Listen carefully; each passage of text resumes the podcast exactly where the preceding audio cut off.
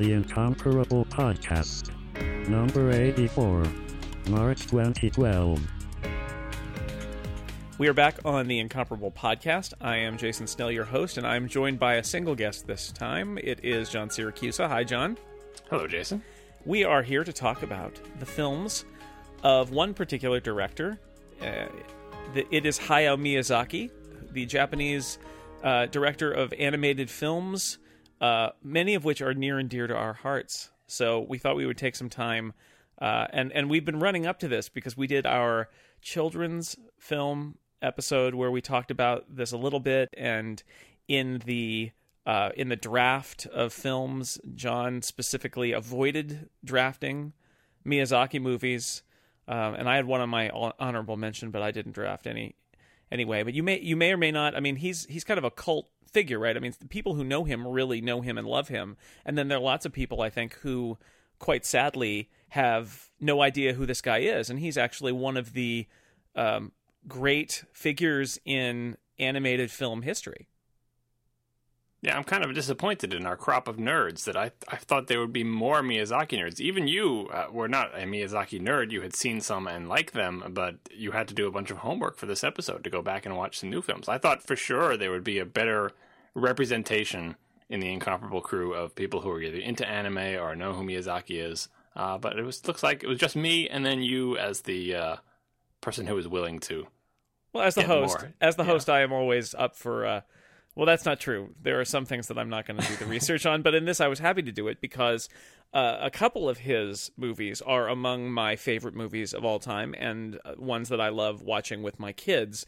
And so I was happy to explore uh, further. But it's true. I'm sure there are some listeners out there who cannot believe that we couldn't gin up a third or fourth guest for this episode. But I figured at this point, you know, between the two of us to to survey uh, this guy's uh, career when we're talking about Miyazaki with what does he have like nine feature films? Um, so he, there's a lot to talk about. I think we could probably go film by film and talk about them a little bit. And honestly i think that, that we could take one or two of these movies and spend a, a full hour just on them. So between the two of us you can you can go you can go with the deep knowledge or I guess the broad knowledge of his career, and I can go deep with a few films, and then I can chime in on a few others. But um, so so uh, where should we start? He he Miyazaki actually did some um, some comics, some ma- manga before he he started doing uh, films, right?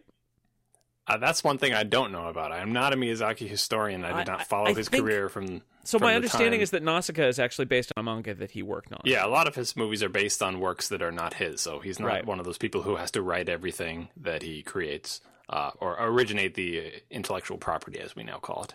Right, right, and he's also got some interesting. Uh, these films are fascinating. I mean, the first the first movie of his that I saw was actually Spirited Away, which um, won the Oscar for best animated feature, and um, that is a that is a really strange movie. And I remember seeing it and thinking, parts of this are really beautiful, and then there are things that happen in the plot that I I just got the distinct feeling that despite all of the presumably careful translation that went into the movie in making it for an English speaking audience that the that there were massive cultural gaps that I could not understand that that and I kept thinking to myself I'm sure what I just saw made sense to people in Japan, but I have no idea what is going to happen now. Like to, com- things that happen completely out of the blue, which I actually love. I mean, there's some scenes in there that that I um where in, in Spirited Away where there's the what the, the the faceless the no face guy and he ends up like vomiting everything it's he's eaten. And and I thought well sure of course that would happen. He he he, he there's a, like a, a slug that gets thrown up and I mean it's and, and it's just it was so weird. And and so I didn't watch any other movies of his for a while because that that is a very strange movie. Had you have you watched any anime in your uh, sordid past of being a teen comic book nerd slash no, whatever? No, I am completely anime illiterate beyond the um beyond the American uh, Americanized version of uh of I guess it was uh, Battleship Yamato, but it's Star Blazers basically was the only Yeah. only anime that I ever uh, that I ever saw. And so when I saw Spirited Away, I was like, "Whoa, this is interesting." So, so when you watch a lot of anime, or uh, uh, uh, you tend to uh, get steeped in Japanese culture without even knowing you are because you don't know where these things come from. But once you see the same type of thing in 20 different anime, you're like, that must be a thing because surely these 20 different people ha- aren't didn't arrive at this strange thing that's strange to me as a as a Westerner on their own. And so by the time Spirited Away comes along, if like me, you spent your teen years watching all the anime you could find, uh, uh, Spirited Away seems i mean i'm not going to say it's not weird it is weird but it's kind of like the same kind of weird that Ah, you're used to. It's consistent. yeah and within the realm of anime i would say that like if if you had never seen a movie before and then you saw oh, i don't know i gotta pick a director like a, a, a terrence malick uh, quentin tarantino like if, if there are some you know there are directors and there's films and then there are the, the ones that we put up on pedestals as these great directors or whatever. Uh, anime is similar there's anime that's you know there's Michael Bay anime to to put it bluntly, uh, and and then Miyazaki is definitely one of those big names. He's the Scorsese, he's the Coppola, he's Right. the even the, the the Quentin Tarantino sometimes kind of all rolled into one. So uh, although I was a big anime fan when I was a teen, as I got older, I came to narrow my appreciation of, of Japanese animation and say, "Why I only want the good stuff." Kind of like you with uh, with Watchmen. I just listened to that Watchmen episode where you said that after Watchmen, you're like, "Well, why, why am I bothering with this?" yeah, why am I reading this crap? yeah, because like, look, the Watchmen showed how it's done, and anything that doesn't live up to that standard seems like I'm wasting my time. So once I discovered uh, the Studio Ghibli movies and Miyazaki, uh, and discovered this little, little tiny sliver, as it is in all media, of really, really great Japanese animation, I became much less interested in the more sort of schlocky stuff. Right. And I'm sure, I mean, I, I don't want to say anything negative about anime fans because I'm sure there's a lot of really cool stuff out there. But I do get the sense um, that uh, it can be, well, as an outsider, I find that kind of off putting, right? There's so much detail and people who know about this stuff. And. Um, and so when I say we're spending an hour talking about a Japanese animation director, I know that might even come across as being kind of like really esoteric. And I think that's the the primary point I wanted to get across in this episode is, you know, Miyazaki's got some stuff that's that's more out there, but he's got some he's he's made some movies, especially for kids, that I would put up against any any movie made animated appropriate for children in the history of film. He, he Yes. you know, it's it is like you said. He's not only a master of the anime genre, but he's somebody who who really transcends it, and that people who've never seen, like me, who've never been swimming in in anime, uh, can really appreciate the work he's done because it, it is. Uh, remarkable. Some of the films are really transcendent, and once you've seen his work, you watch other movies of his, as I've been doing, uh, winding up, you know, my research for this episode, and you, as with a great director, you begin to see um, his style everywhere in in his work and his influence in other work, which is actually great. So you know, don't if you haven't seen Miyazaki's movies, we're going to talk about them, but um, you should see them. They're really good. Yeah, and I think that that the, the strangeness of Japanese culture is kind of a barrier. It, it's maybe kind of like someone who hasn't read a lot of superhero comics being able to appreciate the Watchmen because the Watchmen isn't like a typical superhero comic, but it really, really helps to have a background in superhero comics to fully appreciate it, and so you don't get like put off by the things that are weird, but that are not weird if you've just soaked in superhero comics for for decades, right? So some a lot of people I know who will see a Studio Ghibli movie or Miyazaki movie or any kind of anime and are and can't get past the things they don't understand, whether they're Japanese cultural things, anime things, or simply different standards in what we think it's appropriate to show to children, or how movies should be structured. They can't get like they're looking at it, they're expecting it to be like a Disney movie or even like a Pixar movie. Uh, and I would say that Miyazaki's movies, as we'll see when we discuss them, are so far from being like a Disney movie, and they're far from being a Pixar movie. They do not have any interest in the formula for American uh, Western movies for adults or children. Yeah. They are structured differently. The characters act differently. Things happen them are different, and it's sometimes difficult for people to get a grip on. I think. and sometimes things happen. I mean, this is and this is my thought while watching Spirited Away again. Was I my wife and I watched that movie and and I turned to her and after this one scene, which is something I think it might have been the vomiting. It was some it was something like that. The stink spirit uh, that enters the bathhouse. I think it was the stink spirit. And everybody's like, "Oh, it's the stink spirit. It's here in the bathhouse." And I turn to my wife and I say, Of course, right? And, and and really, it's that moment of like going with it. Just like I'm sure that there's a reason why this makes sense.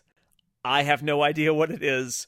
We'll just go with it. Uh, you know, and, and I love that that it's kind of there are plot twists that happen in Miyazaki movies that are that I love because I cannot anticipate them because all of my programming, uh, as you said, all of my Hollywood movie plot point programming um, fails, and Yeah. it's it's actually it's great. It's great to go. Wow, I had no idea that would happen, and you're completely unmoored from um, what you realize is this kind of track that you've been on. You're on you're on a, on on on the rails, and you're moving through the plot. And then um, with Miyazaki, you realize that that you're not. It's There not is no track. No, there is no track. It's a big open green field, and you're lost in it. Yeah. I, I almost feel that that uh, Westerners get more of, of a kick out of Miyazaki than even the Japanese, because a lot of things that are boring and normal and expected in Japanese culture are exotic and strange to us. And you're like, wow, what the, that? Who? How could they have come up with that idea? And it's some sort of Japanese tradition for 300 years old that everyone in Japan knows about. And it's not interesting to them. Right. It's just like you know, Whatever. uh, oh, they're washing the floors by holding little things and running with their little feet behind it. And like, isn't that interesting? I wonder how he came up with that. It's like, well, a couple of centuries of uh, Japanese culture brought that about. yeah, but All right, so we should we fun. should we should dive into one of these. Yeah, so the, his his first uh, feature in the in the Studio Ghibli canon is Nausicaa of the Valley of the Wind from 1984, which is uh, a nice post-apocalyptic fantasy. Um, Patrick Stewart is the first voice we hear Oh, in the no, U.S. You're going to talk about the. In the I American forgot all dub. about this. We didn't have this discussion. Dub versus sub. Well, we should have a, a, a brief moment on this. So Yes, you we watched, should. You watched the dubbed version of all these. I. I I did. I watched the dubbed version, even though in some cases I had access to the subtitled version. I am a I am a savage, uh, and also many of them I watched with my kids, and it was really not an option to show the the, the subtitle version. Yeah. So the reason most uh, Japanese animation fans dislike dub so much is that historically the people doing the dubbing were not talented and not numerous. not not numerous meaning they have like one guy do three voices in a movie, and because they didn't really care. You read the lines, try to put some feeling Right. into it, whatever. We Uh, should have done that for this. We could have each done voice of another Yeah. character and had a four person podcast. Yeah, I call lots. Uh, for the Miyazaki movies, though, they were acquired by Disney, and uh, everyone who's an animator uh, worships Miyazaki uh, of of the current generation of animators.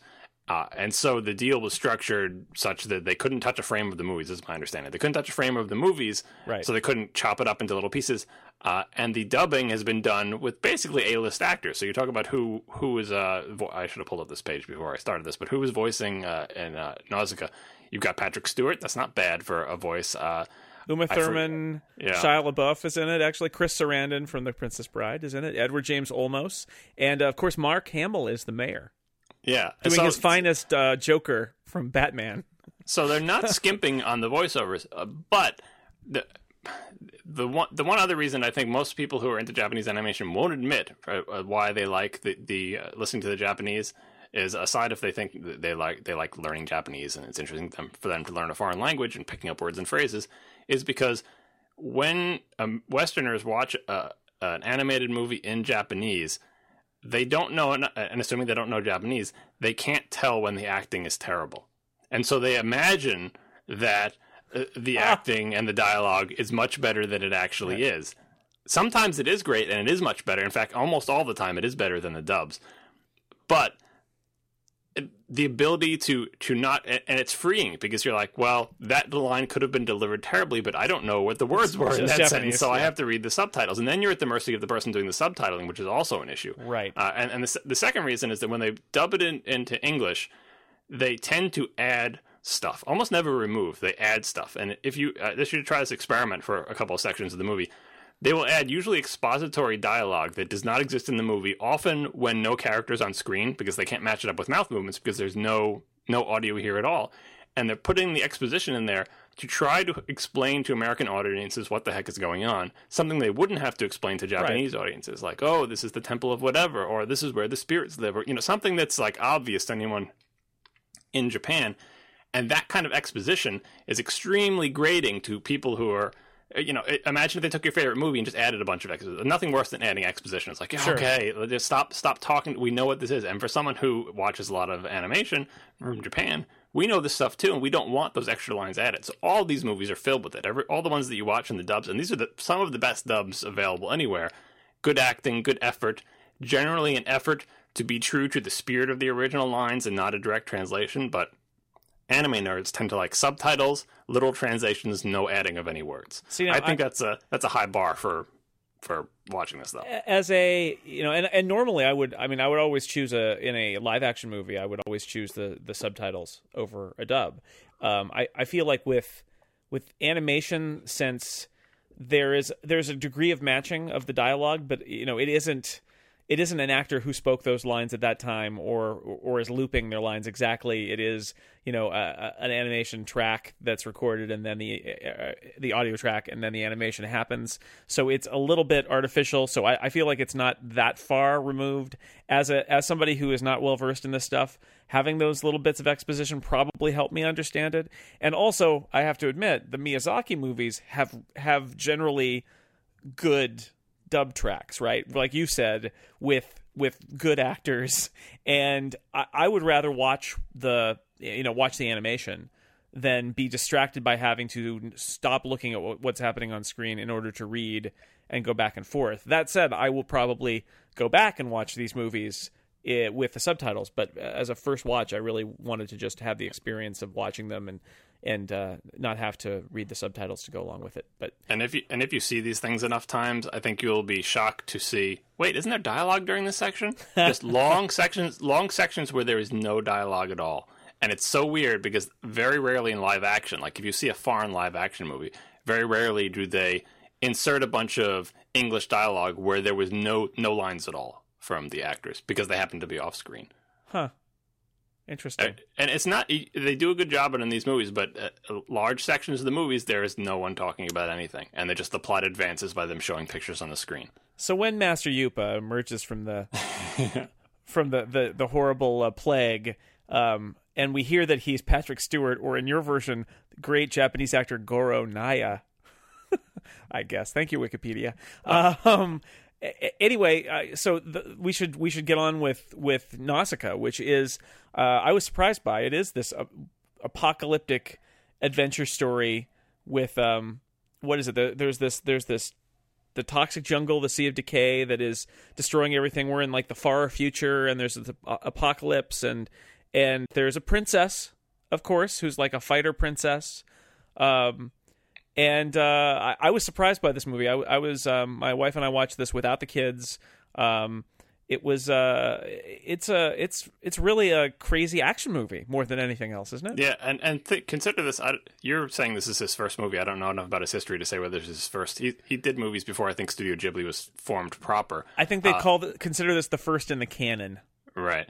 And and it really is like, like especially for someone who had seen uh, Kiki's Delivery Service and Totoro, it's like I'm gonna watch a, a Miyazaki movie. Probably weren't expecting Oh, like a, a blockbuster action movie structured pretty conventionally from from a uh, you know looking at the, the, the whole of his work. It, you know, it's it's a it is like an action movie. You're like, where is this coming from? Is this and this is this is not like he eventually developed into making these big giant action movies. No, right out of the gate, like uh, you know, with his first official uh, Studio Ghibli movie, it is you can imagine this as a Hollywood movie. Only, of course, you wouldn't have a female protagonist, and the the the plot would be different. But like, there's a threat. There's there's a post-apocalyptic world. There's giant insects. There's battles. There's armies. Uh, all that stuff. You're like, where is is this the guy who made Totoro, the big floating teddy bear thing? it's not the same guy. Uh, but the uh, the reason I wanted you to see this and uh, and a couple of the other ones too is that in many respects, when I look at his work, it seems like he's remade this exact same movie several times with with with minor variations. And I think just in the little bits that you've watched, you can kind of see that in it. and yeah. it is and it is a different thread of his work. Like he makes these movies that are smaller and quieter and quote unquote for kids. This one was like for teenagers and not quiet and not small. There's explosions, there's guns, there's blood, there's guts, there's everything. Yeah, it's um it it it reminded me. You're right. It was very different from the movies of his that I had uh, seen before.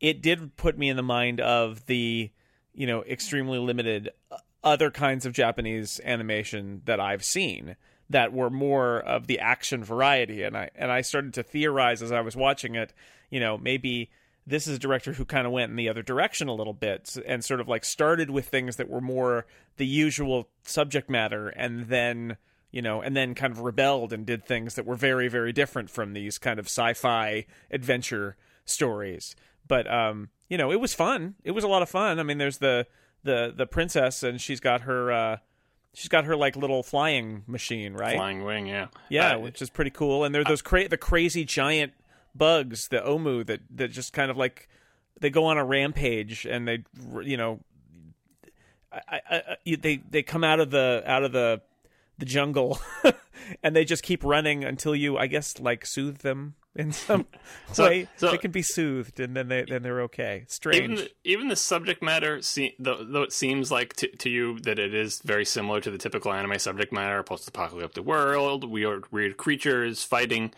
He treats uh, Miyazaki's all of his movies are there's a definite flavor to them that totally separates them in my mind anyway from other anime and similar subject matter. Like you can tell from a second just just the way he treats the story and the characters and, and how it's all built around this. Now, uh, I don't think I'm spoiling anything for anyone who's an adult who's going to watch this movie, but like it, and this this is a, a sequence you see in many other things where there's an introduction to the world and then there's a credit sequence and i love his beautiful credit sequences where they will usually through still images or uh, murals or whatever show some sort of like and here's the world you're entering into and this you know the credits roll over it there's a musical score and it says like here's this world there was a world uh, and then this these big giants came along who have heads the top of which are shaped like ballistic missiles hint hint everybody uh, and then the world ends uh, and then uh, you know uh, there's this these legends that you know that mural they show at the beginning of Nausicaa. That is a thing Right. that he loves to do, and it is pretty effective.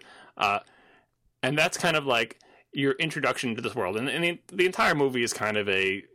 A lot of his movies are like this. They have a pretty simple message, but they're delivered in a way that smuggles that message in much better than say like WALL-E, like hey, we shouldn't really pollute the earth. Like this Right. one is basically hey, we shouldn't really pollute the earth and we shouldn't kill each other with nuclear weapons because it will poison the earth for generations and or whatever. But as a, as a younger uh, kid, when I first saw this, I was fascinated by the sci-fi story. Like, wow, th- what would it be like if the world was to- the world was totally destroyed and it was like two thousand years after that? But you know, some people were still around. How would they live? It would be like medieval. You know, it was kind of like, or would they have technology? Uh, and what kind of creatures would be prowling around? And within this world, uh, they do have this, you know, cloying message about uh, can we all just get along and don't poison the earth and don't be mean to the bugs and stuff like that. Uh, but these characters and, and the way they live and relate to each other, and particularly the way the protagonist, like her path through the story, is very, very unlike anything in Western movies. Like when you have a princess in a Western movie, she does not follow the plot arc that this character follows in this movie Definitely not. this is the male lead role. Oh, She's yeah. the hero. She fights things. She saves people, but she does it in a way that's not male testosterone or whatever. Her, she's like she's like a pacifist hero. Like if we ever talk about uh, Return of the Jedi, we can discuss Luke Sure. in that role. Uh, She What- protects. what she finds the baby, right? She saves the baby Omu. yeah, that's like the, she's defending the the. Om- en- she's helping the terrorists. Om baby. Yeah. Yeah, and you know, and she she fights, but she also has you know typically stereotypical female sensibilities, like oh, don't kill the baby bug, you know, and it, it, this this also we'll talk about in the other movies. Who is the enemy in this movie? Who's the antagonist? Well, isn't it the? I mean, it's like the the people with the guns, right? Basically, it's the I mean- sol- it's the soldiers and the government. Yeah, it's not the bugs, No. but they're the things that kill everybody or whatever. It's the, the people fighting each other, but e- every Yeah. person who's fighting each other, for the most part, is given a legitimate motivation for doing so. Who's who's the real enemy here? The, the the woman who was horribly mangled by the insect. You know, you, you can clearly understand her motivation. She's not a cartoon. The the the two cities they're warring with each other and let the bugs overrun their own city so they could get the, the enemy. They're you know Well, I think everyone the- has some Yeah, but the reason people to in do what the, you're doing. the- you definitely read it as the people in the valley are are being invaded by these more militaristic people who don't you know who don't get it. And that's the kind of why why can't we just get along? And they're the ones who you know the bugs do a lot of damage but the bugs are kind of egged on by these by the kind of militaristic people who invade the little peaceful peaceful valley that's trying to just get along Yeah. and survive. And and uh, and they lose their innocence when the giant flying airship thing crashes and and uh, and the, you see, you see another princess. The other princess is briefly on screen, and what happens to the other princess? You see her briefly. She's in chains, and you see you see the main character see that she's so badly injured that she's going to die, and then she dies. Yeah. Not quite the same type of screen treatment that princesses get in Disney movies. No, no. So do you like this one? How do you rate this one? Uh, this is this was the first uh, Miyazaki movie I saw. I saw it when I was very young, and I made a huge impact on me. Even after all the anime I'd seen, I I didn't know enough about anything really because there was no internet to know uh, why I like Japanese animation so much. But I but I could pick out that among Japanese animation, this one was different. I had no idea who made it or what it was or anything like that. I'm like, there's something different about this one, and that sensibility I, I just grabbed onto. Uh, now in in his canon, it's not one of my favorite favorite movies, but there are certain aspects of it that I really love. I, uh, and a lot of my love of anime has to do with visual design and character design. I really love the world that he's created there. I love the bugs. I love the wing. Yeah. That that whole the the way the airplanes look. That stuff goes a long way for me. Just the art and the imagining of this place. Uh, and the plot is one of his more conventional plots uh, that that he repeats many different times, but I, I still enjoy it. And it's and it's for some reason I have no problem showing this movie to my fairly young kids, even though it's filled with blood and things dying and stuff, because I think all the violence in this movie is handled in a way that I think it should be handled. You know, like it's not it's not glorified, it's not gratuitous. There are consequences for all of it, uh, and the main character is against it, basically. Right. So we should move on to Castle in the Sky, which is Good. next chronologically. Yeah. 1986. Um, uh, also referred to as what La, La Puta or La La Puta. I, they they pronounce it differently than you would actually pronounce it, because it's I think it's a reference to Jonathan Swift. Yes. Um, but uh, then that means something really bad in in Spanish, which it, Jonathan Swift intended, but I'm not sure No. I- This is the reverse. This is Western culture getting Yeah. getting put through the grinder and then coming back. It's like a game of telephone. Yeah. Yeah, it's wacky. But it just, I mean, Castle in the Sky. I really liked this one. I, I, I like this a lot. This is this is um, and this one has stuck with me longer actually than than uh than Nausicaa did. The uh, you know the the the there's a well plus there's like zeppelins right. That's true. Well, think of the opening of this movie. This is Nausicaa. All right, take two. It o- it opens with, with an action scene. Then there's a credit sequence with music showing a bunch of uh, images explaining the, the, how the world got to the state you're going to see it. And then there's this big adventure. And you know, it is very much an adventure movie, uh, an action movie, uh, and very different than uh, the typical kids movies. Like think of all the things that happen to these kids. First of all, there's the the main character Pazu, who's he's living on his own. He has no parents, but that's not that's not a big deal. He's like, yeah, of course. He's just like he's a, he's got a job. Yeah. He's working. Uh, there is a princess type character who is more of the typical princess type thing. But one one of my favorite one of the things that sticks with me in this movie, one of my favorite parts is that uh, in the, in the very opening you have uh, what's the girl's name? I can't Sheeta. remember. Yeah, Sheeta is uh, escaping from these people who are, look like nefarious government people, whatever, and she's on the outside of this thing. I think it was an airship, wasn't it? A Yeah, yeah. It's right. well, it's yeah, it's an airship. All right, and she's and uh, they're trying to get her, or whatever, and she she slips and falls. She falls to presumably to her yeah, death. to, presumably to her death. Then they roll the credits, and the credits show, you know, oh look, the people made this technology, they made these floating things, and they floated, but then all they all crashed down, and the people came out, and then they're back to being farmers, right? So after that credit sequence is first of all the shocking thing of like here's our princess girl, very important. She's falling to her death. That's how you open a kids movie, right? And and we haven't been introduced to any characters that are going to swoop in and save her, have we? There's no like Superman. Is not a Superman movie. There's no assumption that she's going to live. After the credits over, what do they cut back to? The girl, she's still falling, just in case you were wondering. she's unconscious, she's falling to her death. Let's follow her now with the camera as she falls to her death, which is unbelievably audacious, I think. To, I mean, even in an action movie, you wouldn't uh, roll the credits and then now in progress. We don't want her to die off camera. Like even in uh, what is that movie, The Good Shepherd, where they throw the woman out of the plane with her bride bridal suit on. Sorry if I spoiled that for anybody. Uh, they don't show her falling to like she, you see her from the plane. Adios. You assume well she's going to die now. They cut back to and the girl is still falling to her death. And she's unconscious, and she's going head first, and here she is. And of course, you know she doesn't actually die, but how is, is how the rest of the movie pulls out. That's an amazing, amazing sequence that I can never imagine a Western director doing. The rest of the movie, much more conventional, except for perhaps if you watch the uh, original, you know, if you watch the Japanese version of how the, the, the pirate mother is and everything, that all sorts of inappropriate, strange. Maybe it was also because it was the '80s, non-PC interactions of that group of pirates. That's what I, I read on on Wikipedia. Although what I wanted to say is there's actually something else very funny that happens in the opening of of Castle in the Sky, which is that you've got the pirate. It's a pirate attack on the airship, and Yeah. you think the pirates are bad, except she's actually being held captive. It turns out by the people who are on the airship.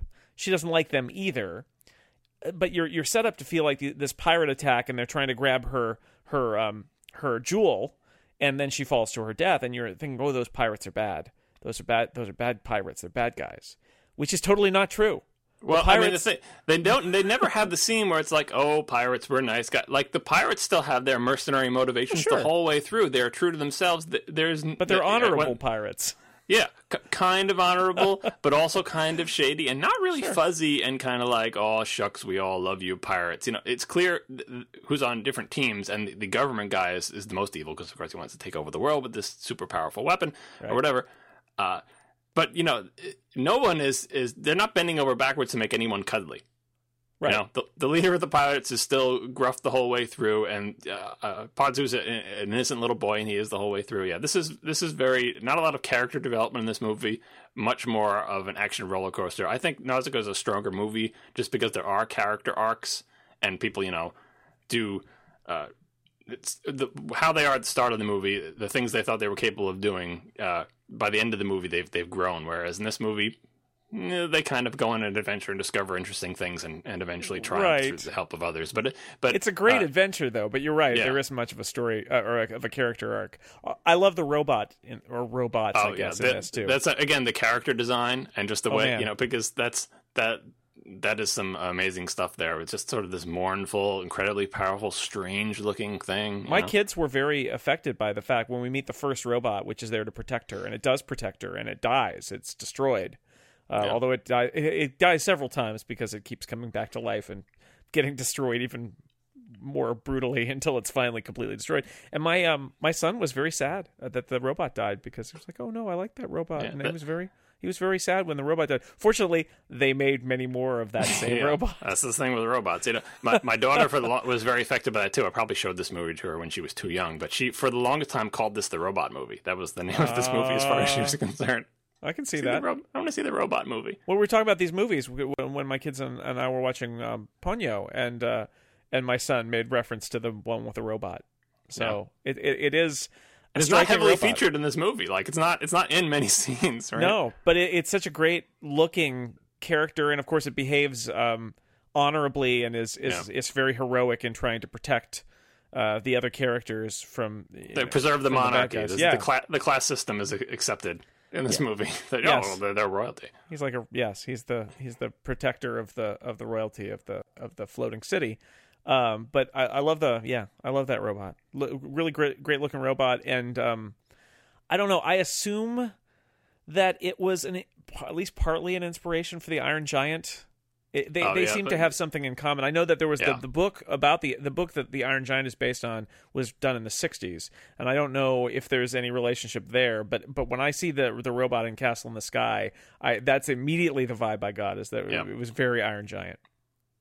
It's got to be. I mean, even if it's not intentional, it's just it's in it's in the water for the, the animators of this generation. Yeah, it just it just felt like a very similar kind of really cool. Apparently, on the um the roof of the uh, Studio Ghibli uh, museum or whatever it is in Japan, there's a uh, there's one of these guys. There's a robot. Yeah, it's got to protect it. Yeah, that's good. They put him on the roof.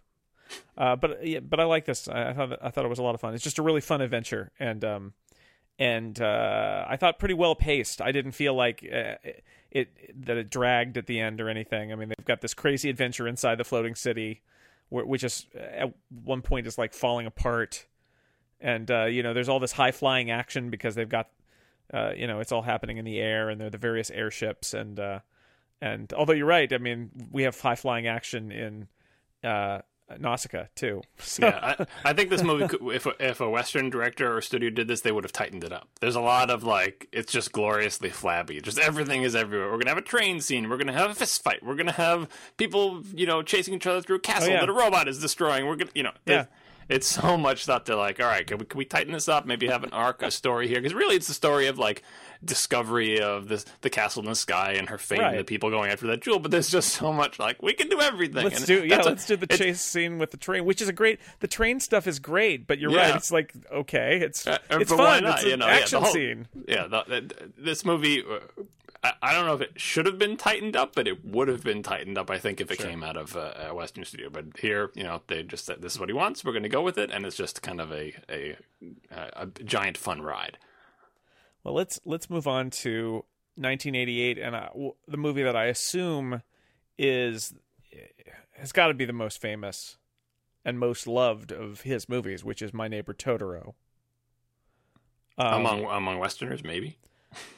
Yeah, wasn't this? I thought this was uh, like one of the biggest grossing movies in Japan. well, all of his were like too, when Mononoke yeah. came out, it was the biggest grossing movie. When Spirited Away came out, it was the, was big in biggest grossing Japan. movie. All right. So I, I think he's All right. just generally beloved in Japan. But yeah, because it has something you can make into a stuffed animal. I think. yes, it more people is. Know about it. there there are many Totoro stuffed animals. So My Neighbor Totoro um, is one of those two movies that I that I I mentioned earlier that I that I just love of his and um one of the things I love about this movie and Kiki's Delivery Service, which we can talk about in, in a in a little bit because that's the next one up.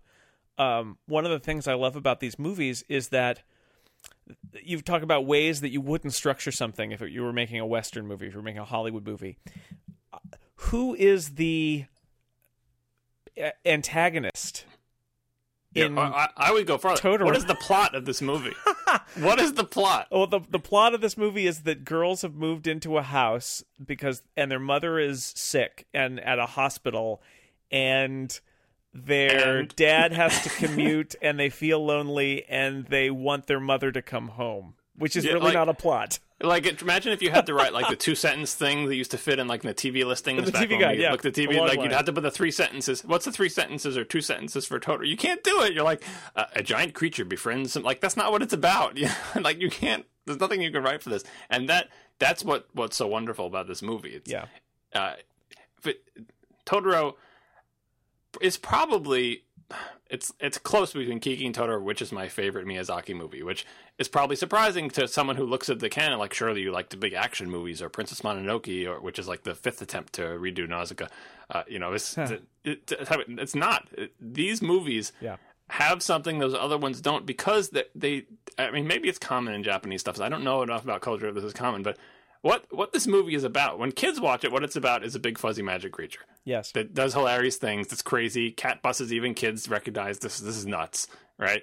And it's just it's wacky. Every scene has some wacky thing. It's like a, a Looney Tunes cartoon. Like they're in the house. You're looking around. There's weird things in the house. There's something in the forest. They have a bath. It's windy outside. You know what? But the kids are like boop doop doop. uh, You know, if you show this to most adults or teens, they're like, "What the hell is this? Some sort of stu- stupid kids movie or whatever." But if you watch it and it like it connects with you, which it definitely connected with me, and you think about what the movie is actually about, you I think it obviously it connected with you because you were getting closer to it. Like this movie is about kids who have a sick mother, Yes. right? No, the, the the antagonist in this movie is their mother's illness. That's Right, really and- it. But they do not like. At no point do they say like. It's not if you made a movie about kids who have a sick mother. First of all, you'd never make that movie out of like a Disney type studio. You'd never make kids movie, or that would be like the whole point of the movie is like live action. And my mother is sick, and I am sad, and it would just be talking about how your mother is sick and you're sad. But that's not how children work. They don't relate to their feelings or things that are, especially kids this age in this movie. You know, they don't relate to their situation in life in the way that you're like now a very special movie where Timmy's mother is sick. and let's talk to Timmy about. They relate to it in a very very different way, and this is something I get into with adults who watch this movie. They say, "So what is like?" What is going on here? Is is this the real world, or is Totoro like magic? Why doesn't Totoro help make their their mother better? Is Totoro really there, or is he just in the kid's imagination? And, and like, how do I like?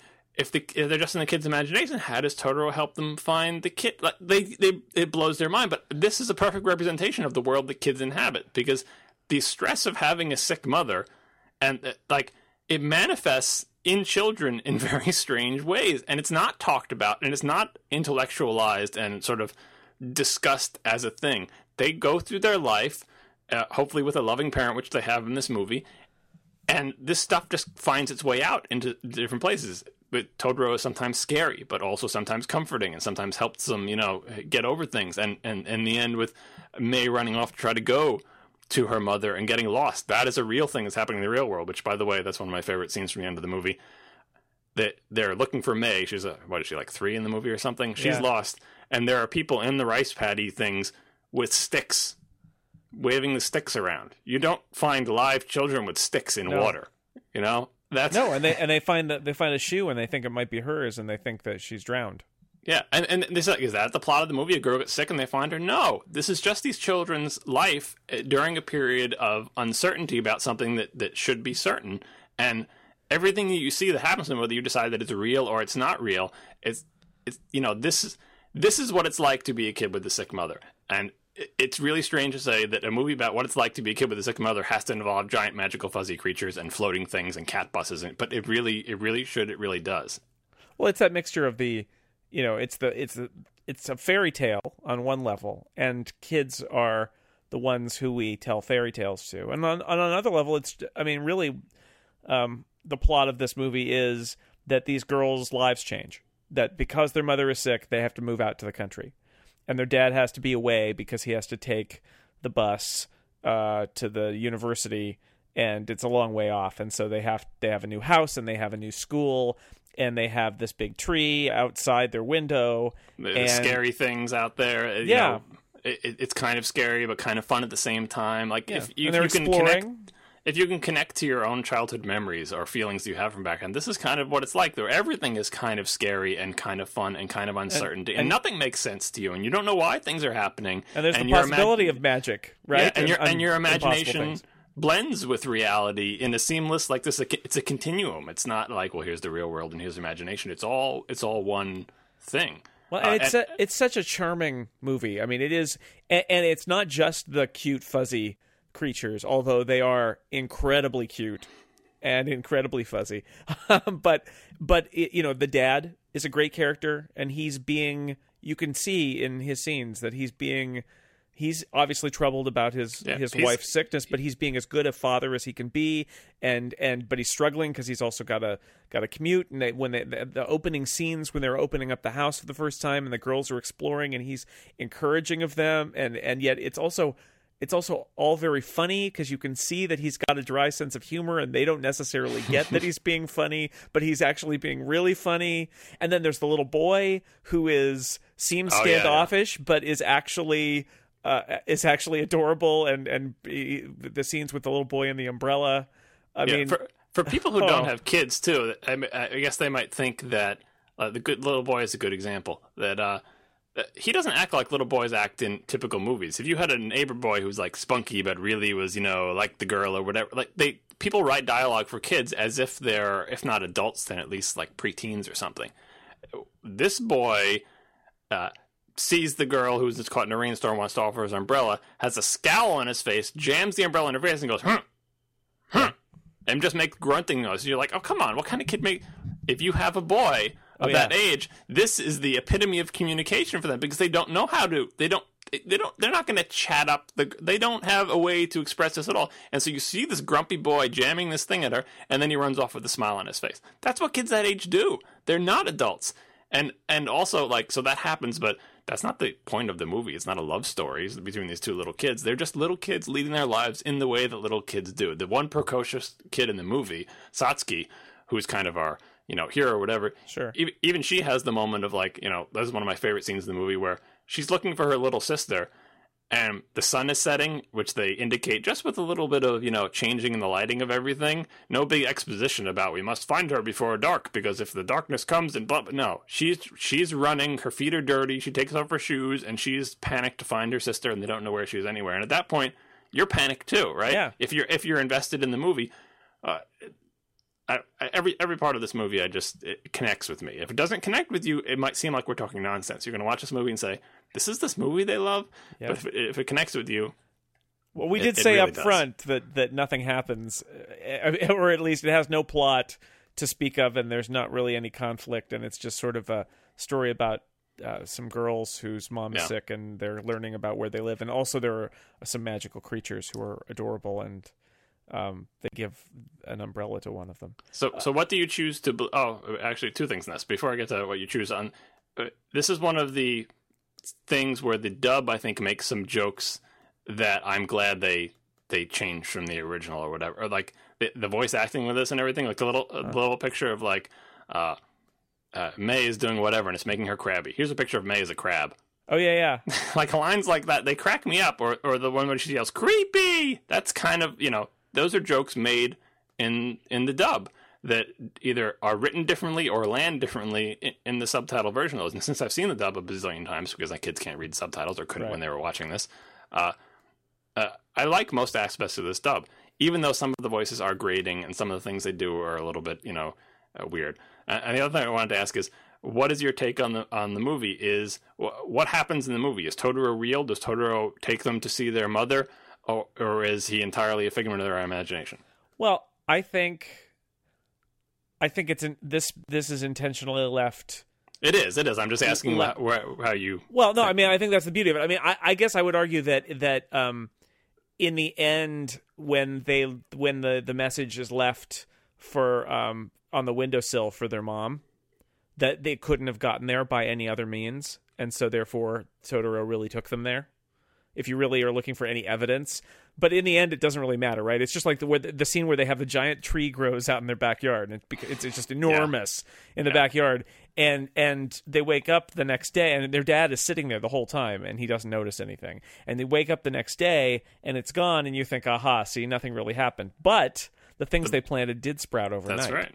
So, you know, was it something maybe did happen? It just wasn't the big thing that they that that we saw, you know, or that that was all that in the end was left after after this kind of uh, dream that they that they all had, or or this illusion, or whatever it was, or magic with with Totoro. But you know, in the end, does it does it matter? But the fact that they, you know, that they left a little a little message for their mom on the windowsill. How how else would it have gotten there? Yeah, the Western audiences always want always want to have a Um, conclusion but it doesn't, to it. you know, it doesn't Yeah. matter. I, I also want to say I, how beautiful this movie is. The the the just the pictures of the Japanese countryside. It it is. I love I love it just for that. It Yeah. looks so good. And, and like the house, like it's exotic to us because we don't know what Japanese Right. bathtubs look like from whatever year this was supposed to look like, and just uh, uh, that Right, and the he- paper he screens and yeah. He obviously loves nature and he loves putting lots of forest stuff in the, the people who do the animation weather. with him. Are, yeah, He's a big weather guy. yeah. Miyazaki is. Yeah. Uh, as we're gonna get to anything more about Totoro before we move to Kiki. Uh, the, the only thing, I, the reason I asked you about whether you thought he was real or not is because that's the type of thing that Western audiences demand out of their movies. Yeah. Well, so is he real or not? We have to know. Uh, and the little the corn, you know, thing at the end seems like it's leaning in that direction, uh, but it's not a conclusive No. type of thing. And the whole point of the movie is that to children's lives, this is all of a piece. There's Oh. no separation because they have no, they haven't settled things down like that. Imagination is reality is imagination. Right. Emotion is manifestation in other sorts of ways that's totally seemingly unrelated to an outside observer to the thing they're actually upset about. Uh, and it's clear from the movie. This is the other thing I like about the parent. The parent, you know, the the two parents. Uh, Except for the little thing, did you see a gigantic cat with a humongous claws and teeth in that tree a second ago? No, did you? Wait, no, you know, that's the little nod at the end there. But in general, for the whole rest of the movie, they pay no attention to what these crazy kids are doing. yeah um yeah it's great it's it's great i i, I it doesn't matter my my son my son is seven and is reading calvin and hobbes he discovered calvin and hobbes and um this this um i think is very comparable to what you just said which is um he thinks calvin and hobbes is a story about a boy with a magic tiger who Right. only turns real when nobody's looking Yeah, when of course the rest of us would view it as a boy who has an imagination Right. and he makes his stuffed tiger he believes his stuffed tiger is real and has conversations with him but to my seven year old son no it's a magic tiger who you can only see like snuffleupagus right he's only Right. he can only move when nobody else is looking except calvin well, he's like the Weeping Angels, yes. slightly less Yeah. hobbes is slightly less threatening But- and murderous than the weeping angels but and- yes and to Calvin, he's a boy with a real tiger. Like Calvin Yes. has no. Calvin doesn't think he's a stuffed animal. No, Cal- as far as Calvin's concerned, sidekick. is as real as his parents. As Yes. real as his parents. Yes, uh, and more agreeable sometimes. So let's move on to, um, uh, I believe, the next year, 1989, uh, Kiki's Delivery Service, um, which I actually, I I would say this is my favorite of his movies, and this has more of a plot. Yeah, than, it's more sophisticated than Totoro for than sure. That's why. Totoro. It, it still doesn't really have an antagonist. Somebody asked me, okay, who's the bad guy in Kiki's Delivery Service? And I have two answers. There's a mean girl at one point who says something mean, but she has nothing to do with the plot. she's definitely not the antagonist. There are many. There are many people who are gruff and mean. Right. And, and but now, now, bear with me for a second. I think the antagonist in Kiki's Delivery Service is the wind. There's a strong wind that causes trouble late in the movie. That's it, folks. But you always get these winds during the summer. It's the wind. The wind is the worst. The wind is the enemy in this movie, and it's not that strong an enemy. Well, uh, but it's not. It's, strong not just wind, the, though. there, are scenes with wind in it, but like I- I think I've said this on past pod, podcasts that the the antagonist in Kiki's Delivery Service is life, just Yeah, like in well. life.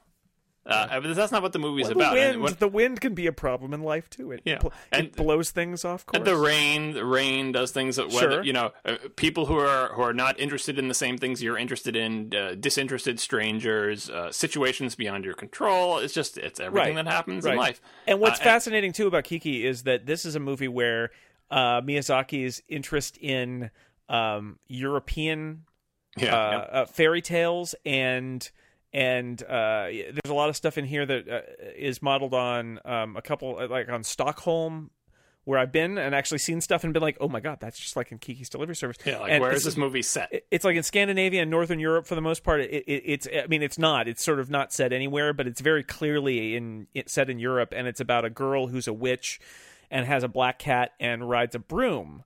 So but the writing is all in Japanese. Right, right. The writing's all in. Japanese, but it's he's definitely trying to to tell this. Use this te- this you know story and and uh, the Western kind of view of a witch on a broom with a black cat and sets it in a European town, um, which is fascinating too. Just in that it's like a different, a little bit different palette that he's painting with.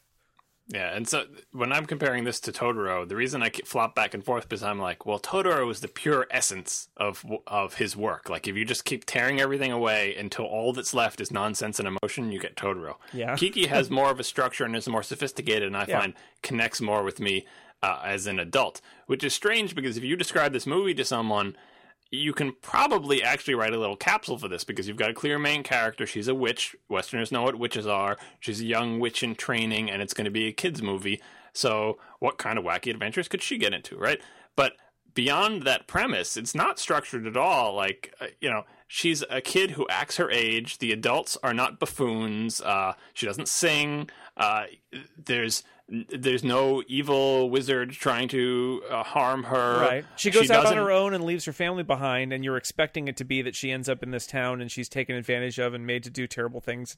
She's not. She's given a place Yeah. to live and she's given a job and she starts to deliver, you know, baked goods Yeah, on her of, of all the things you could have a witch do, it's like, is she going to have a battle with magic wands and fly her broom through firestorms with wizards? No, she's going to deliver things. Right, and the big the big tension is going to be like, will she deliver the cake on time? Right, and and or, or, like, where am I going to stay? Or how how do I navigate the adult world? Because she can't get into the hotel because she it's you know what you want to stay in the hotel by yourself, but you're just a kid and she doesn't know what to do. That one of the greatest scenes in this is there she's despondently eating her sandwich that she packed for herself after landing in the city full of hope and finding she was not even able to successfully she almost got in trouble with the police messed up traffic was not even able to get into hotel. Like she's not able to function in the adult world but she's just a kid. And she's like i they wouldn't let me in but like i don't and she's just sitting there and you realize she's eating the lunch that she packed for herself. She has no other food. She doesn't know where she's going to stay. She doesn't know how to become the witch for this town or whatever. And just through serendipity or whatever she happens to get a job uh, at a bakery and figures well what can i actually do? Uh, I guess I can fly. That's good. Uh, I guess I'll deliver things because if you can fly, you can del- like it's it's so you know a mix of of pragmatic reality and people acting their age and uh, oh by the way we have witches and they fly and everyone's cool with that. Yeah, yeah, it's fine. It's fine, and there and it's great. And then there's then there's wind. Yeah. and, and uh, and uh, her friend. I mean, that's really the climax, right? Is her friend is accidentally lifted into the air by a runaway blimp. Yeah, her her love interest who is interested in her, but Oh, it is not like oh we're gonna be together. And she No. she spends zero time mooning over Tombo. She No, spends like he's the boy on the bike who kind of likes her, and that I mean, right? And, and again, like with uh, some other movies that we've talked about, it's the it's it's a more realistic sort of like there's a boy and he's sort of interesting, and that's really kind of Yeah. it. and this this is probably a good point to talk about why I uh, indoctrinated my children with Studio Ghibli movies from a very young age, uh, and tried to keep them away from Disney movies, particularly my daughter, because Miyazaki goes in the other direction. All the characters in this movie are women, and they're, uh, you know, the main characters, the protagonists, the important people, and his women are, in general, with some exceptions, treated very well. So the ones I like her to see, Nausicaa, the hero is a woman. She's strong. She does everything a man would do, but still with the sensibilities of a woman. Uh, Totoro, the two girls are the main characters. Uh, and Kiki's Delivery Service, she's she's the the clearly the center of this movie, and the movies are not about getting married, finding love, or like any of these girl things. Like they're they're treated as normal people. Kiki, what she does in this movie is grows up a little bit in the way that people actually grow up by making friends, getting a job, not being confident in yourself. Not be, her, her main challenge in life is that she's you know doesn't quite know how to relate to people and fit in. How do you become this person who is a working person but has friends and, and does all this stuff? She can't figure out. And my favorite part in this movie is when she loses her witch's powers, which you know, the whole thing with powers and witches is completely ridiculous. But they use that as a way to. I always took it as like this is probably going to sound crude, but uh, when she loses her witch's powers, that's their way of telling you that she got her period. Like she is coming of age, and how do you become? That's why she's got the woman character that she relates to, the artist in the woods. That is a woman her, who is her role model. And of course, you have the pregnant woman. Uh, can you imagine? You know, three decades ago, pregnant woman. We can't show that in an animated film. They don't need to know where babies come from. The pregnant woman, Baker, and everything's taken yeah. care of her. She's from a child, wild-eyed child, to she's going to eventually become an adult and a woman. And when she can't fly anymore, it's because like you know she's she's becoming a woman literally and it's thrown her for a loop as it does to you know kids when they're at that age. And it's like who am i? Why don't people like me? The rich girls uh tombo who's interested but i'm not sure what's going on there and just she's just not sure of herself the whole movie. And that's the plot. The plot is coming of age and like what and if you've we've all gone through it right? That is definitely worthy of a movie and this is that movie. And it's not the cliche movie where in the end you go to the prom with the football hero and everybody loves you and the town toasts you kiki we love you you're our greatest witch or whatever you know?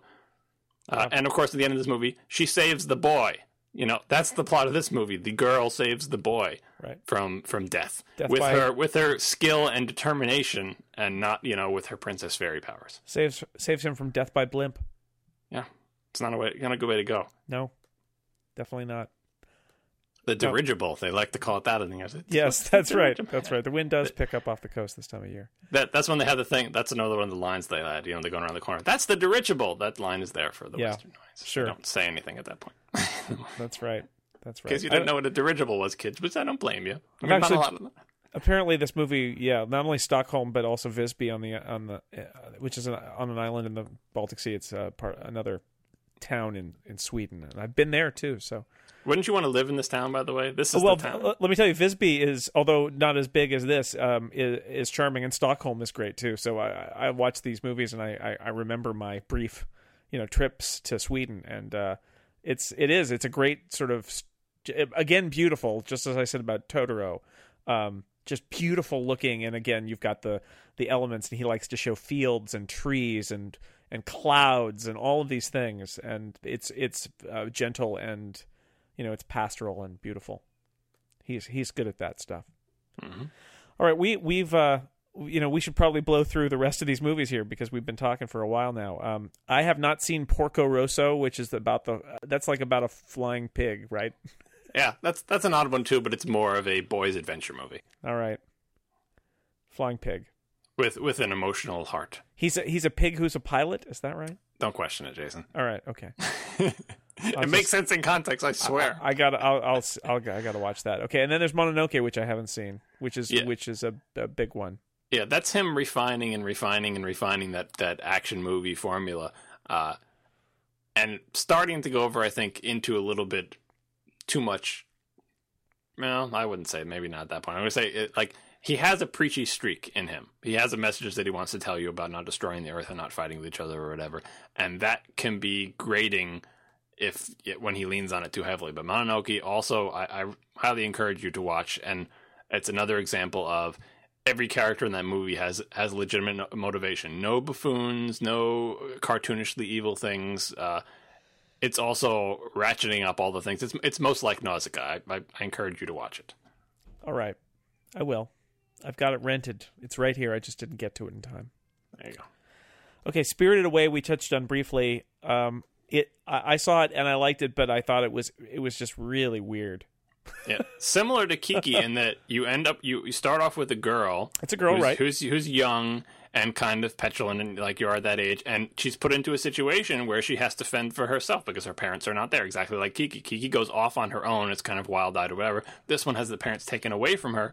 And it's like, well, now you're on your own. No one's going to help you. What are you going to do? You're going to have to find your way. You're going to have to get a job. You're going to have to work hard at that job. Uh, if there are friends or interesting things happening around here, you're just going to have to deal with them. And that's this is why I think kids connect so much with these movies because uh, young adult literature does this so much. The, the, protagonist in young adult literature always has to be someone the age of the person who's reading the book, a young adult, and we want to see how do they make their way in the world, and that their parents usually aren't there. They're on, you know, Harry Potter goes off to wizard school by himself, and the, the people in the Hunger Games are, you know, they have to. You want to see someone who's a similar age to you and say, well, what happens if we take away this safety net? and that's what's fascinating to people. Like, oh, she's she's by herself, and look at all these crazy things, and there's a witch, and and there's this weird creature, and she has to get a job. And I think kids at that age, where they're not sort of self-actualizing or whatever the the psychological, they're not, you know, they haven't sort of fully be, taken ownership of their own selves and finding their path in the world. Thrust into these situations. Now, granted, the situations in these movies are ridiculous and crazy, but kids can connect to that. They're like, you know, the, the big tension is: is she going to talk to the big spider guy to ask him for a job? Because I could never do that because I'd be scared. You know, and so the plot, I, I think, in this movie is also almost incidental, unless you're talking about the big message about not polluting and all that other stuff. It's about here you go, kid. Uh, let's see how you do. And again, a female character, and again, a character who, through determination and good good character and effort and force of will, triumphs not by marrying anybody. Yeah. And then her, And parents, also- her parents are turned into pigs, but they don't fly. Yeah. Uh, one of my favorite images in this movie, and he does this lots of images, is the train going across the water. The tracks, there's water, but it's just just enough to just barely leave the tracks out, and so the train is going across this giant expanse of water. It's not floating on the water. It's not a magic train. It's just that the water happens to be exactly at the level of the tracks. Maybe it's high tide. Yeah. I don't know. Um. Hey, Howl's Moving Castle? Yeah. More European-ish. Y- Yes, Things. I watched this uh, today. Um, this one sa- This one's a little too long. it kind of sags. Which part did you think sagged? Uh, toward the end, it just it, it it just kept going. Toward the end, where they have the there's like the the the battle, and and they're they're and they started the enemy starts bombing the town, and they have to move the move the castle, and and it I just I couldn't I, I felt like it took a another plot turn when I expected it to be wrapping up, and it says it's like, no, no, no, we're gonna Yeah. keep on going, and like, no, actually, it's been two hours. I Yeah. really am okay with you being done now. Which isn't to say that there weren't a lot of things about it that I I actually liked. Uh, it, it is a it is a little bit odd.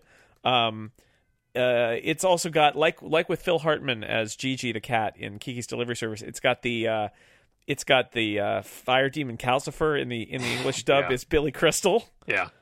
which although the way that that character is drawn you kind of want to have a wacky personality like that for the fire demon Yeah, G- big Phil- eyes and a big mouth and Phil Hartman and Jiji is one of those things where that is not true to the original. But Right, that's my but Phil, but it's still it, Phil Hartman is pretty good. So you're like, I take Yeah, it as like that's that's a separate character, separate movie. That's one interpretation you can do Right. with that. Same thing with Calcifer. Uh, the, I think the problem with with uh, Howl's Moving Castle is that it didn't know whether it wanted to be the action adventure movie where we're interested in the resolution of the plot like uh, uh, Castle in the Sky or Nausicaa, or if it wanted to be a uh, this is what it's like to have to go through some thing in your life like uh, Kiki or Spirited Away, because you do have the character who is a, a young adult and she suddenly gets old and there's magic, but you also have this plot business with Howl and his curse, and it's like, what am I interested in here? Am I interested in the in the main characters uh, overcoming her struggles in this strange situation, or do I care about Howl and this bombing and the battles? And it's kind of all like you don't know which way to go. And then I think they just tried to fit it all into to the same movie. And uh, this has a lot of interesting bits and charm, but I never get invested in the story like I am in the, in the more story driven movies, and I never Right. connect with the emotion of the character like I do in those and uh, the more character driven movies. Yeah, Howl Howl is a little odd himself because Howl Howl is a um how, he he's He's like the Doctor. He starts well yeah but he's he's like blonde and has his hair is kind of long and he wears earrings and he complains about not being beautiful Yeah. and then his and then hair is is darker he's this he's like a he's like a um a uh uh, it's like David Bowie, right? It's like Yes, yes. he's not quite uh, he's not quite male, he's not quite female. Um, and then and then the, your protagonist is turned into an old lady. Although that's fascinating because at various points she's not an old lady. Right, right. And if at- you watch at- closely, when she's she- sleeping, she's not, and sometimes when she professes her emotions, she's not, Yep. and sometimes she's got the gray hair, but Yep. it, but the young face and has the young voice. It's and it, that goes back and forth, which is crazy. So you're like, which Sophie is it? Yeah, that, that's a little bit on the on the nose, but it, like the interesting thing about this that would never happen in a Western studio is that you don't have a senior citizen as your main character. If you have a beautiful young girl, she has to say a beautiful young girl for the movie. You don't have her half the movie running around as an old person Or she's a crone. who's most drawn as being ugly. yeah, big nose and all hunched over and Yeah, although but- although it, it is there's some great scenes in this right that are the when she cleans up the castle because the castle's Yeah. a mess and the and there's a li- and there's the little boy who is aghast that he, she's cleaning up the castle and of course the fire demon is also aghast because he, he's afraid he's going to go out but she's sort of like cleaning up all the ash that's around and then uh, the little boy uh, has got his hood that he puts on that makes him look like kind of a Yep. Strange kind of bearded little tiny still a little guy but now he looks like a, a bearded older little guy. Um that's cool. I love the door that's got the little thing you turn and it opens in four different places. Hmm um because this this castle is is walking around on legs which is also really interesting and it's a agglomeration it's got like bits of house inside it but then you flip the switch and now you're in a in a small town and you flip Yeah. the switch again and you're in the capital city i mean there's a lot of stuff in here that's really really interesting um but it does seem like it's uh, lots Put of stuff packed put in a together blender, yeah. yeah yeah And, and so, and this movie, like all, all these other movies and most Japanese animation movies, they just want you to take it at face value. They don't want to explain to you, like, Oh, yeah. they're gonna, you know, she's old. there's magic. There's that castle. It walks. There's door. Like, So the scene at the things, end you know, that is almost quintessential in this, where where I have one of those moments where I just kind of like drop my hands and like, well, of course, okay, whatever. Is all of a sudden in rapid succession, there's. Oh, that's his heart. The heart was in the with with Calcifer all along, and Yeah, and that's his curse. And and look, Turniphead is a prince from the foreign country. That was Yeah, the reason the war know. was starting.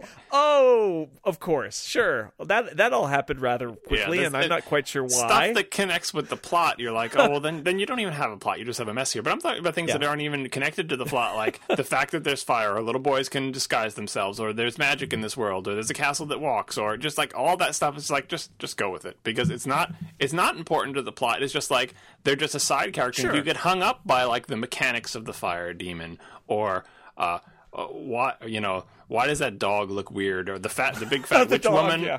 the, the big fat witch woman? Like Oh, why yeah. is she who is is she is she our friend? Is she like you just you just say just go with it. Just but this but you really need a, a solid plot to hang that on and i think this one they just didn't know where to go with. And, and toward the end of the movie, um, uh, some of the final lines that Howl speaks, he's kind of grunting, and it is literally Christian Bale in the in the dub. it is literally Christian Bale doing his Batman voice before he was Batman. It's it, it- and I turned to my wife and I said, "It's Batman. Howl is Batman." Because it is, it's Christian Bale. Most of the movie, you don't really, you don't really think it's Christian Bale, but then, then he does this little. I'm talking like this now. I'm Howl, and I'm going off again. Yeah. and it's, I- it's Batman. i don't want to tell you you should not look at the imdb page for princess mononoke if you got it open close it All right. Because I don't want to distract you with who's voicing stuff in that movie because for the most part it does not sound like them and right. it- when it's done uh, you know just look up who who everyone was and you're like it's there's some stuff in there weird stuff Wacky stuff. Lauren Bacall in, in the English dub track for Howl's Moving Castle. yeah she was very job. good as yeah. I really liked her as the you know the, the old woman she was did a great job on that Yeah, yeah. No, they get good people. Well, John Lasseter now, um, now that uh, Pixar was bought by Disney, John Lasseter is basically in charge of doing faithful uh, English releases of all of Miyazaki's movies, Yeah. and they and they do a good job. They, I mean, you can argue about whether the you know you prefer the the original with subtitles, but the dubs are good. They're they're generally very good with famous people um, who are good. You know, not just like Brad Pitt will be in it, woo, but Yeah. actually good work. All right, we should talk about Ponyo, which is his most recent movie from 2008, which is like his take That's- on the Little Mermaid. Well, it, it's something, all right. I mean, this, this is a similar one where where you're like, is you know, very very rarely does he spend any time establishing whether this is reality or magic is real. Everyone in all of his movies accepts anything that's in them as Yeah. like, yeah, you know, fish with hair and human eyes, you know, whatever, giant sea. Like no one is no one is like, "Oh my god, there's a giant woman underneath us in the ocean." I thought it I you know, if a giant woman appeared underneath you in the ocean, you know, no time is spent on that. It's just like it's all of a piece, almost as if everyone in all of his movies is a child because you know that childlike wonder that he has he likes to imagine a world in which anything is possible and people aren't phased by it so if you could just let that get out of the way this is this is a movie about uh, a little i don't need she's not even a mermaid. A little fish girl. Yep. it's not like she sings a song about wanting to go on land.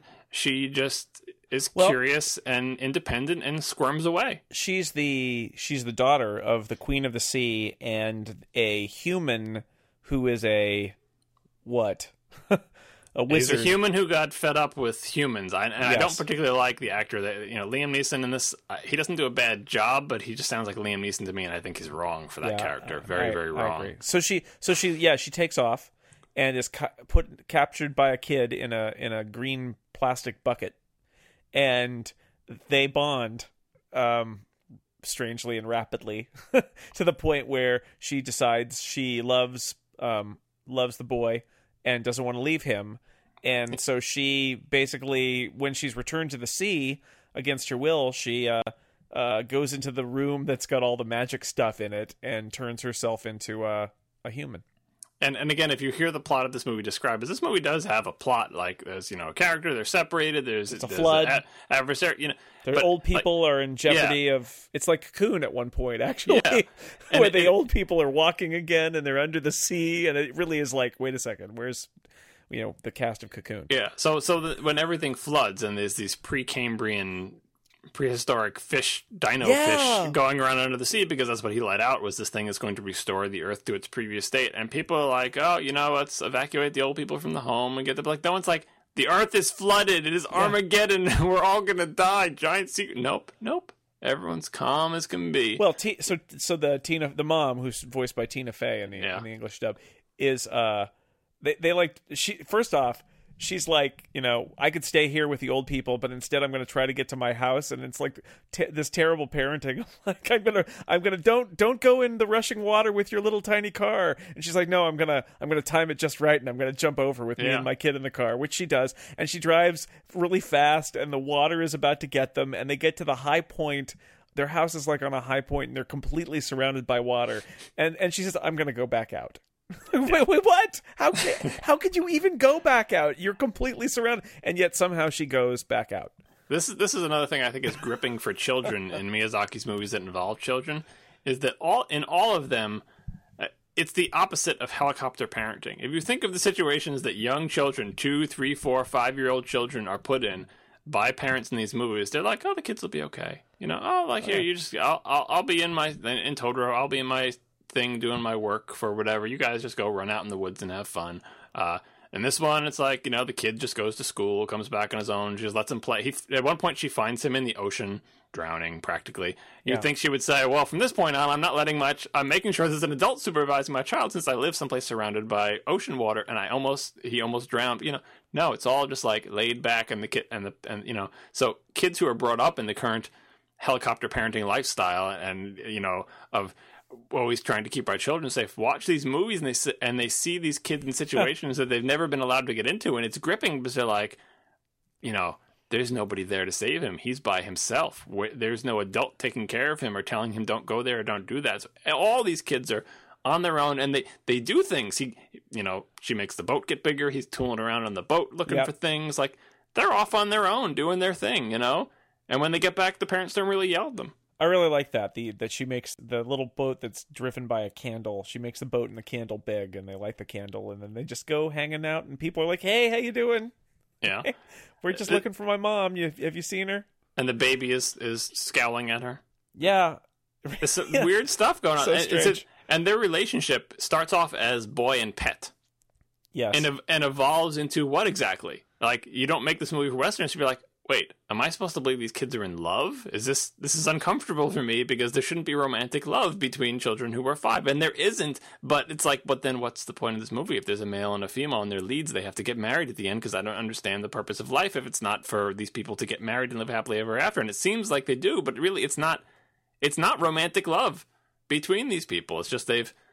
I, it's you know it's if you- strange. if you get hung up on these things, you think, are, are the Japanese all weird and perverted and whatever? It's like you can't you can't just you can't just accept it at face value because what happened? They're not kissing each other in this movie. You know, they're just well, they have the little smooch there, but it's like it's it's the love that a little boy would feel for a little girl. Right? Yeah, and and making her human because she's his best friend, and he wants to keep her around. And she's cool.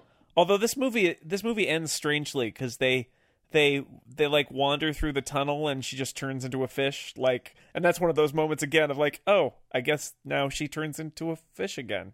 Yeah, well, yeah, that's Okay. lot- lots of stuff. They were like, but wait, she and she's strange looking when she's a fish and ugly and weird. And yeah, Yeah. this this movie is is more absurdist And without the, the old people start to walk and uh, Yeah. it's fair it's yeah wow But this this gets caught up in, in its plot a little bit too much too, because it, the whole message is like, oh, let's not pollute the sea. The sea is wonderful, nature is good, and all that business. but And there's still there's these very interesting imagery and lots Yeah. of good scenes, but overall, it's kind of kind of a mess. It doesn't have the, heart uh, of of Totoro. It doesn't have the sophistication of Kiki.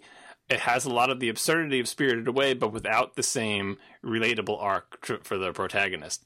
So it's mostly just kind of like a visual delight uh, combined with a plot that will be off-putting to a lot of people. But if it doesn't bother you, you're just like, eh, there it is. You know, one of my favorite things in this movie is uh, when uh, the the father um calls to say that he's got another uh, trip on his ship and he he's not going to be coming home for his shore leave, and um, and the mother is furious, Yeah.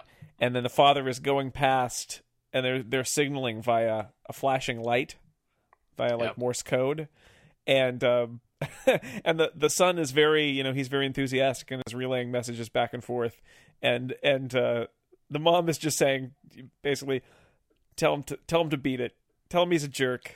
she just doesn't want to, and, and the boy's like no no I'm gonna. Mom is kind of mad at you. Yeah, that's that's something It's else you really usually don't see in kids movies because say say you had a kids movie where there was a mother taking care of a son and the father was away and he couldn't come back. The mother would be like, "Oh dear, oh, I wish oh. you would come back."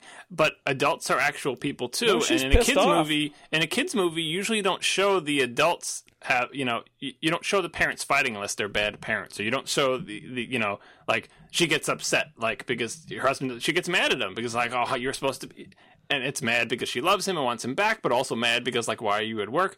And in kids movies, you almost never show that. Everyone in Miyazaki's movies gets to be who they are. No one has to be like, oh, this is X type of movie, therefore adults can't have that kind of reaction. Because real adults do have that reaction in real relationships, and they have them in front of children, and it doesn't make them bad people, you know? And he- Yeah. he shows that in his movies. Everyone gets to be uh, a, a, a character. Yeah, and the and the son plays. You get the sense what he what he's done before, which is um, play maybe not necessarily even peacemaker, but he's aware of that, and he's not going to let his mom being angry get in the way of him talking to his dad. So, and his dad knows that he can use his son a little bit as a as a bridge there to Yeah. try and you know put in a good word for me. I know she's mad at me, and it's it's sweet. It's it's nice. And then uh, you know there are giant waves, and the moon comes down and pulls a giant wall of water with all the boats in it. And it's And the moon is the- coming. Yeah. That that that part I never really understood either. It's like the moon is getting closer. Yeah, that's, Yeah, things are out of balance. Yeah, well, uh, uh, the giant tidal wave sweeps up all of the cargo ships into a huge. Yeah. There's a lot of stuff in this movie. It's like the ship parking lot of I don't know. Well, that's that's uh, that's our our chronological walk through uh, the canon of of uh, Miyazaki. or the ones that you've seen anyway, mostly. And well, and we covered the ones that that I haven't seen by by mentioning them.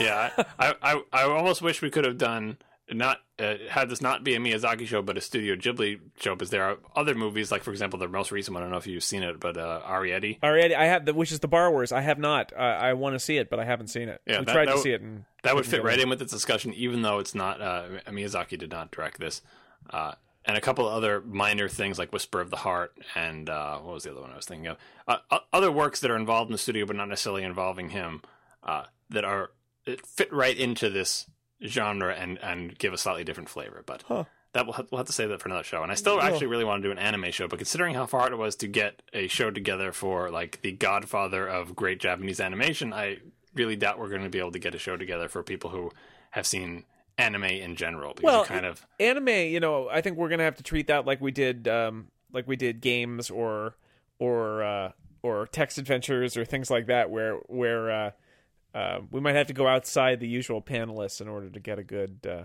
collection of people for that. I'd be up Is for there- that. I mean, is there a at least- sports term for that? uh i don't know. Free free agents or i don't know what the sports term would be. I was thinking like guests. Guest Pinch, pinch hitters. pinch hitters yeah something like that. Temporary injury relief. Something like that. Um but uh because i really beyond miyazaki all i could talk about is star blazers I, I could sing the Star Blazers theme song even, but I'm sure the Star Blazers is also a butchered version of. Yes, yes. I- Yeah. uh, The, the thing with anime is I can't give you homework and say, okay, well, just watch the, these last decade worth of anime. Well, right. You know, at least there- there's like one director, or a series of movies. You can watch a few of them and get a, a, a take on it. But if you haven't been spending your life, it's like if I wanted to be in a comic book thing, you're like, okay, start reading comic books, and Get back to us Uh, in 20 years. Yeah, exactly, it's it's tough to catch up. yeah. It was hard enough for me to catch up on Miyazaki, and Miyazaki's really great. Kiki, Kiki is my favorite, with Totoro close behind. But Kiki, something about it. Maybe it's all the airships. Yeah, and for adults listening to the And the show, even though it sounds like everything we just described are kids' movies and stuff, one day without your children, when maybe when you're by yourself on like a rainy day or something, get Kiki, stick it somewhere off to the side, so when that rainy day comes, you can just sit on the couch, chill out, try to roll your mind back a few decades, and just watch that movie. Yeah. and see if Ra- it doesn't see if it doesn't connect with you. A rainy, windy day. Got to have some Yeah. wind, Yeah, that that might, wouldn't hurt. Yeah. because that wind. Ooh, it's the bad guy. It's the enemy. All right, John. I thought this was. I thought this was a lot of fun. Yes, It was nice to watch those movies again too. I like giving you excuse to homework too. Yeah, that was good. That I was good. gotta As the host, some some other genre that Yes. I can make you watch. Please do. they do. They do this with the book club. They make me read things against Yeah. my will. So uh, you can make me watch things. That's fine. I don't mind. right. We can do this again. All right. Well, then I will close up this episode of The Incomparable, and I would like to thank John Siracusa for spending the time and his knowledge of anime, which I do not have. Um, but again, what a great director and a lot of great, um, a lot of great movies, especially Totoro and Kiki. I think. Uh, so until our next edition of the Incomparable podcast, thanks again to John. I'm Jason Snell. We'll see you next time.